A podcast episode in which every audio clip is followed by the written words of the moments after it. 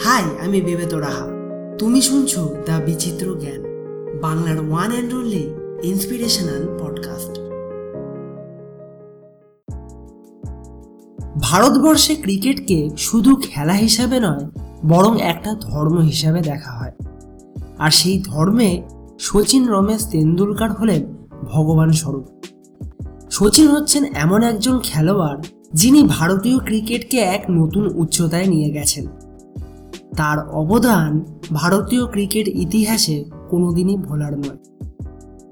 সচিন তেন্ডুলকারের জন্ম হয় চব্বিশে এপ্রিল উনিশশো তিয়াত্তর সালে, মুম্বাইয়ের নির্মল নার্সিং হোমে তার বাবার নাম ছিল রমেশ তেন্ডুলকার এবং মায়ের নাম ছিল রজনী তেন্ডুলকার। তার বাবা রমেশ তেন্ডুলকার ছিলেন একজন মারাঠি ঔপন্যাসিক এবং মা রজনী তেন্ডুলকার ছিলেন একটা বিমা কোম্পানির কর্মচারিণী। সচিন নামটা রাখার পেছনে তার বাবারই হাত ছিল, কারণ তিনি তখনকার সময়ের বিখ্যাত ভারতীয় সুরকার সচিন দেব বর্মনের নামানুসারে তার ছেলের এই নামটা রাখেন। তোমাকে এটা বলে রাখি শচীন কিন্তু তার বাবার দ্বিতীয় পক্ষের স্ত্রীর সন্তান। তার বাবার প্রথম পক্ষের স্ত্রীর সন্তানরা হলেন নিতিন তেন্ডুলকার, অজিত তেন্ডুলকার এবং সবিতা তেন্ডুলকার। কিন্তু এইসবের জন্য তিনি পরিবারে কোনোদিনও তার দিদি ও দাদাদের কাছে অবহেলিত হননি। সর্বদাই তারা তিনজন সচিনকে খুব ভালোবাসতেন। আর সেটার সবচেয়ে বড় প্রমাণ হলো তার দাদা অজিত তেন্ডুলকার, যিনি কিনা সচিনকে বড় মাপের একজন ক্রিকেটার বানাতে নিজের জীবনকে সম্পূর্ণরূপে উৎসর্গ করে দিয়েছিলেন।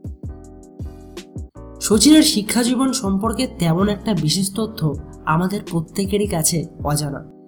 কিন্তু যতদূর জানা যায়, তিনি মুম্বাইয়ের শারদাশ্রম বিদ্যা মন্দির হাই স্কুল থেকে পড়াশোনা করেন এবং সেখানে মাত্র দশম শ্রেণি অবধি পড়েন। পড়াশোনায় তিনি খুব একটা ভালো ছিলেন না। এর স্পষ্ট প্রমাণ তার মাধ্যমিক পরীক্ষার ফল থেকেই পাওয়া যায়। কারণ সেই পরীক্ষা তিনি তিনবার দিয়েছিলেন। এবং পরপর তিনবারই চূড়ান্ত ব্যর্থ হন।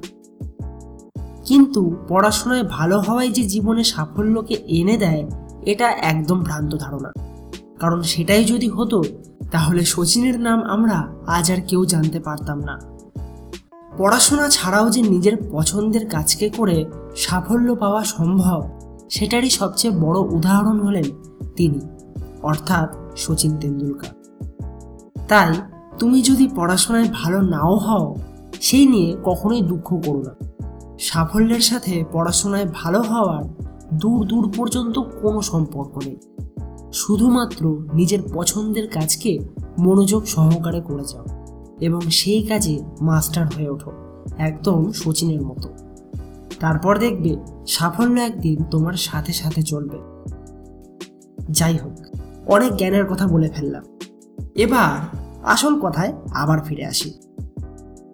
তুমি হয়তো এটা জানো না যে সচিন কিন্তু তার প্রথম জীবনে একজন টেনিস প্রেমী ছিলেন আর সেই খেলা নিয়েই জীবনে এগোতে চেয়েছিলেন। তার পছন্দের টেনিস তারকার নাম ছিল জন ম্যাকেনড্রো যিনি কিনা টেনিস দুনিয়ার সর্বকালের একজন সেরা খেলোয়াড় ছিলেন। কিন্তু দুর্ভাগ্যবশত সচিনের সেই খেলা আর জীবনে শেখা হয়ে ওঠেনি। কারণ তার দাদা অজিত তেন্ডুলকার তাকে ক্রিকেট খেলায় ভর্তি করে দেন। দাদারের শিবাজি পার্ক অঞ্চলের একজন বিখ্যাত ক্রিকেট কোচ রামাকান্ত আচারেকারের কাছে। প্রথম জীবনে সচিনের ব্যাটিং পারফরমেন্স তেমন একটা ভালো ছিল না। অনেক শেখানোর পরেও তিনি তেমন একটা ভালো খেলতে পারছিলেন না। যা দেখে কোচ আচারেকার তাকে আর খেলা শেখাতে চাননি। অবশেষে অজিত তেন্ডুলকারের অনেক রিকোয়েস্ট করার পর কোচ আচারেকার সচিনকে শেষ সুযোগ দেন। তিনি এবার তার খেলা দেখার জন্য একটা গাছের পিছনে লুকিয়ে পড়েন। কারণ তিনি আন্দাজ করতে পেরেছিলেন যে সচিন তাকে দেখলে নার্ভাস হয়ে যায় এবং এর ফলে খেলতে পারে না ভালোভাবে। তার সেই আন্দাজ অবশেষে সত্যিই ঠেকে। কারণ যখন তিনি গাছের পিছনে লুকিয়ে যান, তখন সচিন তার খেলাটা দারুণ ও সাবলীলভাবে খেলতে থাকেন। এরপর কোচ আচারেকার সেটা দেখে তার সমস্যা বুঝতে পারেন এবং তাকে সেই সমস্যা দূর করতেও সাহায্য করেন।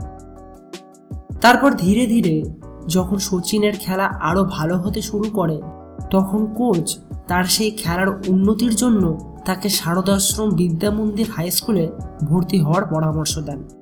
কারণ সেই স্কুলের ক্রিকেট দল মুম্বাইয়ের মধ্যে খুব নাম করা ছিল। এবং সেই স্কুলের হয়ে খেলতে পারলে সচিনের ক্রিকেট কেরিয়ার আরও এগোবে বলে তিনি মনে করেন। অবশেষে কোচের কথা মতো তার বাড়ির লোক তাকে শারদাশ্রম বিদ্যা মন্দিরে ভর্তি করে দেন এবং সেই সাথে কিছুদিনের মধ্যেই তিনি সেই স্কুলের জুনিয়র ক্রিকেট দলেও সুযোগ পেয়ে যান। সচিন নিজের একটা সাক্ষাৎকারে বলেছিলেন যে তার কোচ তার ব্যাটিংকে আরও উন্নত করার জন্য উইকেটের উপর একটা পয়সা রাখতেন এবং বোলারদের বলতেন তাকে বল করার জন্য। যে তাকে আউট করতে পারত, পয়সা তার হতো। আর কেউ না পারলে সেটা তিনিই পেতেন।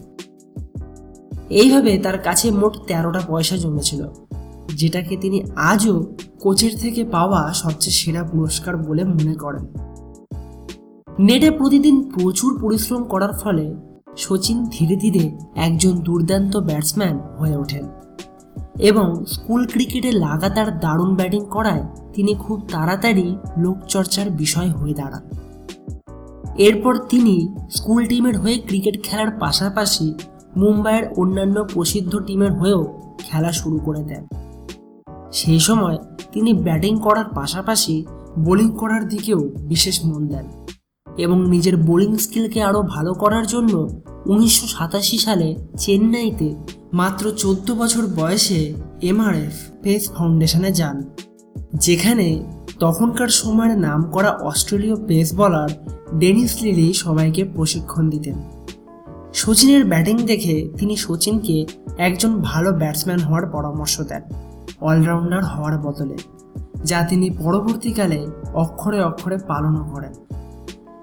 মাত্র পনেরো বছর বয়সে এরপর সচিন তেন্ডুলকার মুম্বাই দলে সুযোগ পেয়ে যান।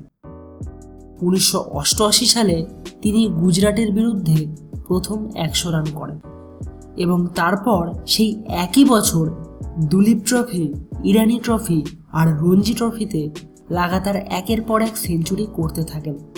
আর হয়ে যান ভারতের প্রথম একজন নজির গড়া ব্যাটসম্যান। এর পরের বছর অর্থাৎ উনিশশো উননব্বই সালে সচিন ভারতীয় ক্রিকেট দলে সুযোগ পেয়ে যান এবং করাচিতে পাকিস্তানের বিরুদ্ধে দেশের জার্সিতে প্রথম আন্তর্জাতিক ম্যাচ খেলেন। সেই ম্যাচে অবশ্য তিনি ভালো খেলতে পারেননি। মাত্র পনেরো রানে সেদিন আউট হয়ে যান। কিন্তু পাকিস্তানের পেশোয়ারে সেই সিরিজের পরবর্তী ম্যাচে তাকে আবারও সুযোগ দেওয়া হয়। সেই খেলায় তার নাকে চোট লাগে। জোরে বল লাগার জন্য। কিন্তু তবুও তিনি শেষ পর্যন্ত খেলেন এবং ভারতের হয়ে চুয়ান্ন রানও করেন। তারপর পরের বছর, অর্থাৎ উনিশশো নব্বই সালে, সচিন অবশেষে নিজের প্রথম আন্তর্জাতিক সেঞ্চুরি করতে সফল হন। আর সেখানে তার অসাধারণ ব্যাটিং পারফরমেন্সকে দেখে সারা ক্রিকেট বিশ্ব একদম মুগ্ধ হয়ে যায়। এবং তার তুলনা প্রাক্তন সময়কার সব প্রসিদ্ধ ক্রিকেট খেলোয়াড়দের সাথে শুরু করে দেওয়া হয়। তুমি কি এটা জানো? উনিশশো নিরানব্বই সালে অনুষ্ঠিত এশিয়ান টেস্ট চ্যাম্পিয়নশিপ টুর্নামেন্টে কলকাতার ইডেন গার্ডেন্সে অনুষ্ঠিত প্রথম ম্যাচে পাকিস্তানের শোয়েব আক্তারের সঙ্গে ধাক্কা লেগে সচিন রান আউট হয়ে যান যা দেখে কলকাতার দর্শকরা ক্ষোভে ফেটে পড়েন। আর সেই জন্য সেই খেলাকে অনেকক্ষণ বন্ধ করে রাখতে হয়। অবশেষে সচিনের আবেদনে দর্শকেরা শান্ত হন এবং পরে আবার খেলা শুরু হয়। সেই প্রতিযোগিতায় সচিন শ্রীলঙ্কা ও পাকিস্তানের বিরুদ্ধে সেঞ্চুরিও করেন। সেই বছরই আবার ইংল্যান্ডে আন্তর্জাতিক ক্রিকেট বিশ্বকাপ অনুষ্ঠিত হয় আর সেই বিশ্বকাপ চলাকালীন সচিনের বাবা রমেশ তেন্ডুলকারেরও মৃত্যু হয়। যার জন্য তাকে প্রতিযোগিতার মাঝখানেই দেশে ফিরে আসতে হয়। বাবার সৎকারের উদ্দেশ্যে। অবশেষে শ্রাদ্ধের অনুষ্ঠান শেষ করে তিনি পুনরায় প্রতিযোগিতায় যোগ দেন এবং পরের ম্যাচে কেনিয়ার বিরুদ্ধে অপরাজিত একশো চল্লিশ রান করেন। আর সেই রান তিনি সেদিন তার বাবাকে উৎসর্গও করেন। এরপর দু হাজার তিন সালের বিশ্বকাপে সচিন আবারও দুর্দান্ত খেলেন। এবং নিজের দলকে বিশ্বকাপের ফাইনালে নিয়ে যেতে সফল হন। কিন্তু সেই বছর তার দল বিশ্বকাপ জিততে পারেনি। সেই বছর অস্ট্রেলিয়া দল ভারতকে হারিয়ে দিয়েছিল বিশ্বকাপে। কিন্তু বিশ্বকাপ না জিতলেও সেই টুর্নামেন্টে Sachin Tendulkar man of the tournament হন। গোটা টুর্নামেন্টে তিনি মোট ছশো তিয়াত্তর রান করেছিলেন। অবশেষে তার বিশ্বকাপ জয়ের স্বপ্ন পূরণ হয় দোসরা এপ্রিল দু হাজার এগারো সালে। সেই বছর মহেন্দ্র সিং ধোনির নেতৃত্বে টিম ইন্ডিয়া দ্বিতীয়বারের জন্য বিশ্বকাপ জিততে সফল হয়। এরপর ঠিক পরের বছর, অর্থাৎ ষোলোই মার্চ দু হাজার বারো সালে, অবশেষে তিনি তার শততম সেঞ্চুরি করতে সক্ষম হন।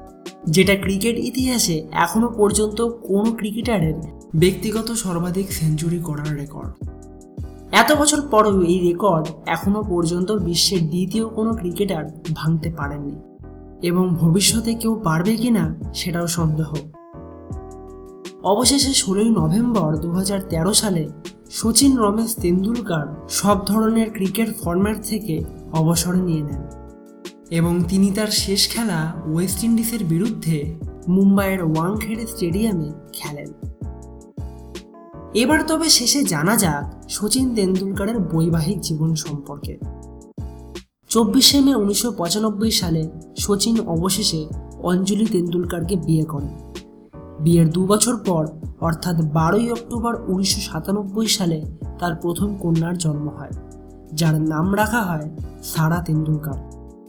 এবং তারও ঠিক দু বছর পর, অর্থাৎ চব্বিশে সেপ্টেম্বর উনিশশো নিরানব্বই সালে, তার দ্বিতীয় সন্তান অর্জুন তেন্ডুলকারের জন্ম হয়।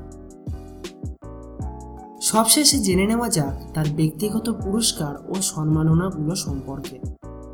সেগুলোর মধ্যে কিছু উল্লেখযোগ্য হল, উনিশশো চুরানব্বই সালের অর্জুন পুরস্কার, উনিশশো সাতানব্বই সালে রাজীব গান্ধী খেলরত্ন পুরস্কার, উনিশশো আটানব্বই সালে Wisden cricketer in the world পুরস্কার উনিশশো নিরানব্বই সালে পদ্মশ্রী দু হাজার এক সালে মহারাষ্ট্র ভূষণ পুরস্কার দু হাজার আট সালে পদ্মবিভূষণ দু হাজার এগারো সালে বিসিসিআই কর্তৃক ক্রিকেটার অফ দ্য ইয়ার পুরস্কার এবং দু হাজার চোদ্দ সালে ভারত রত্ন পুরস্কার।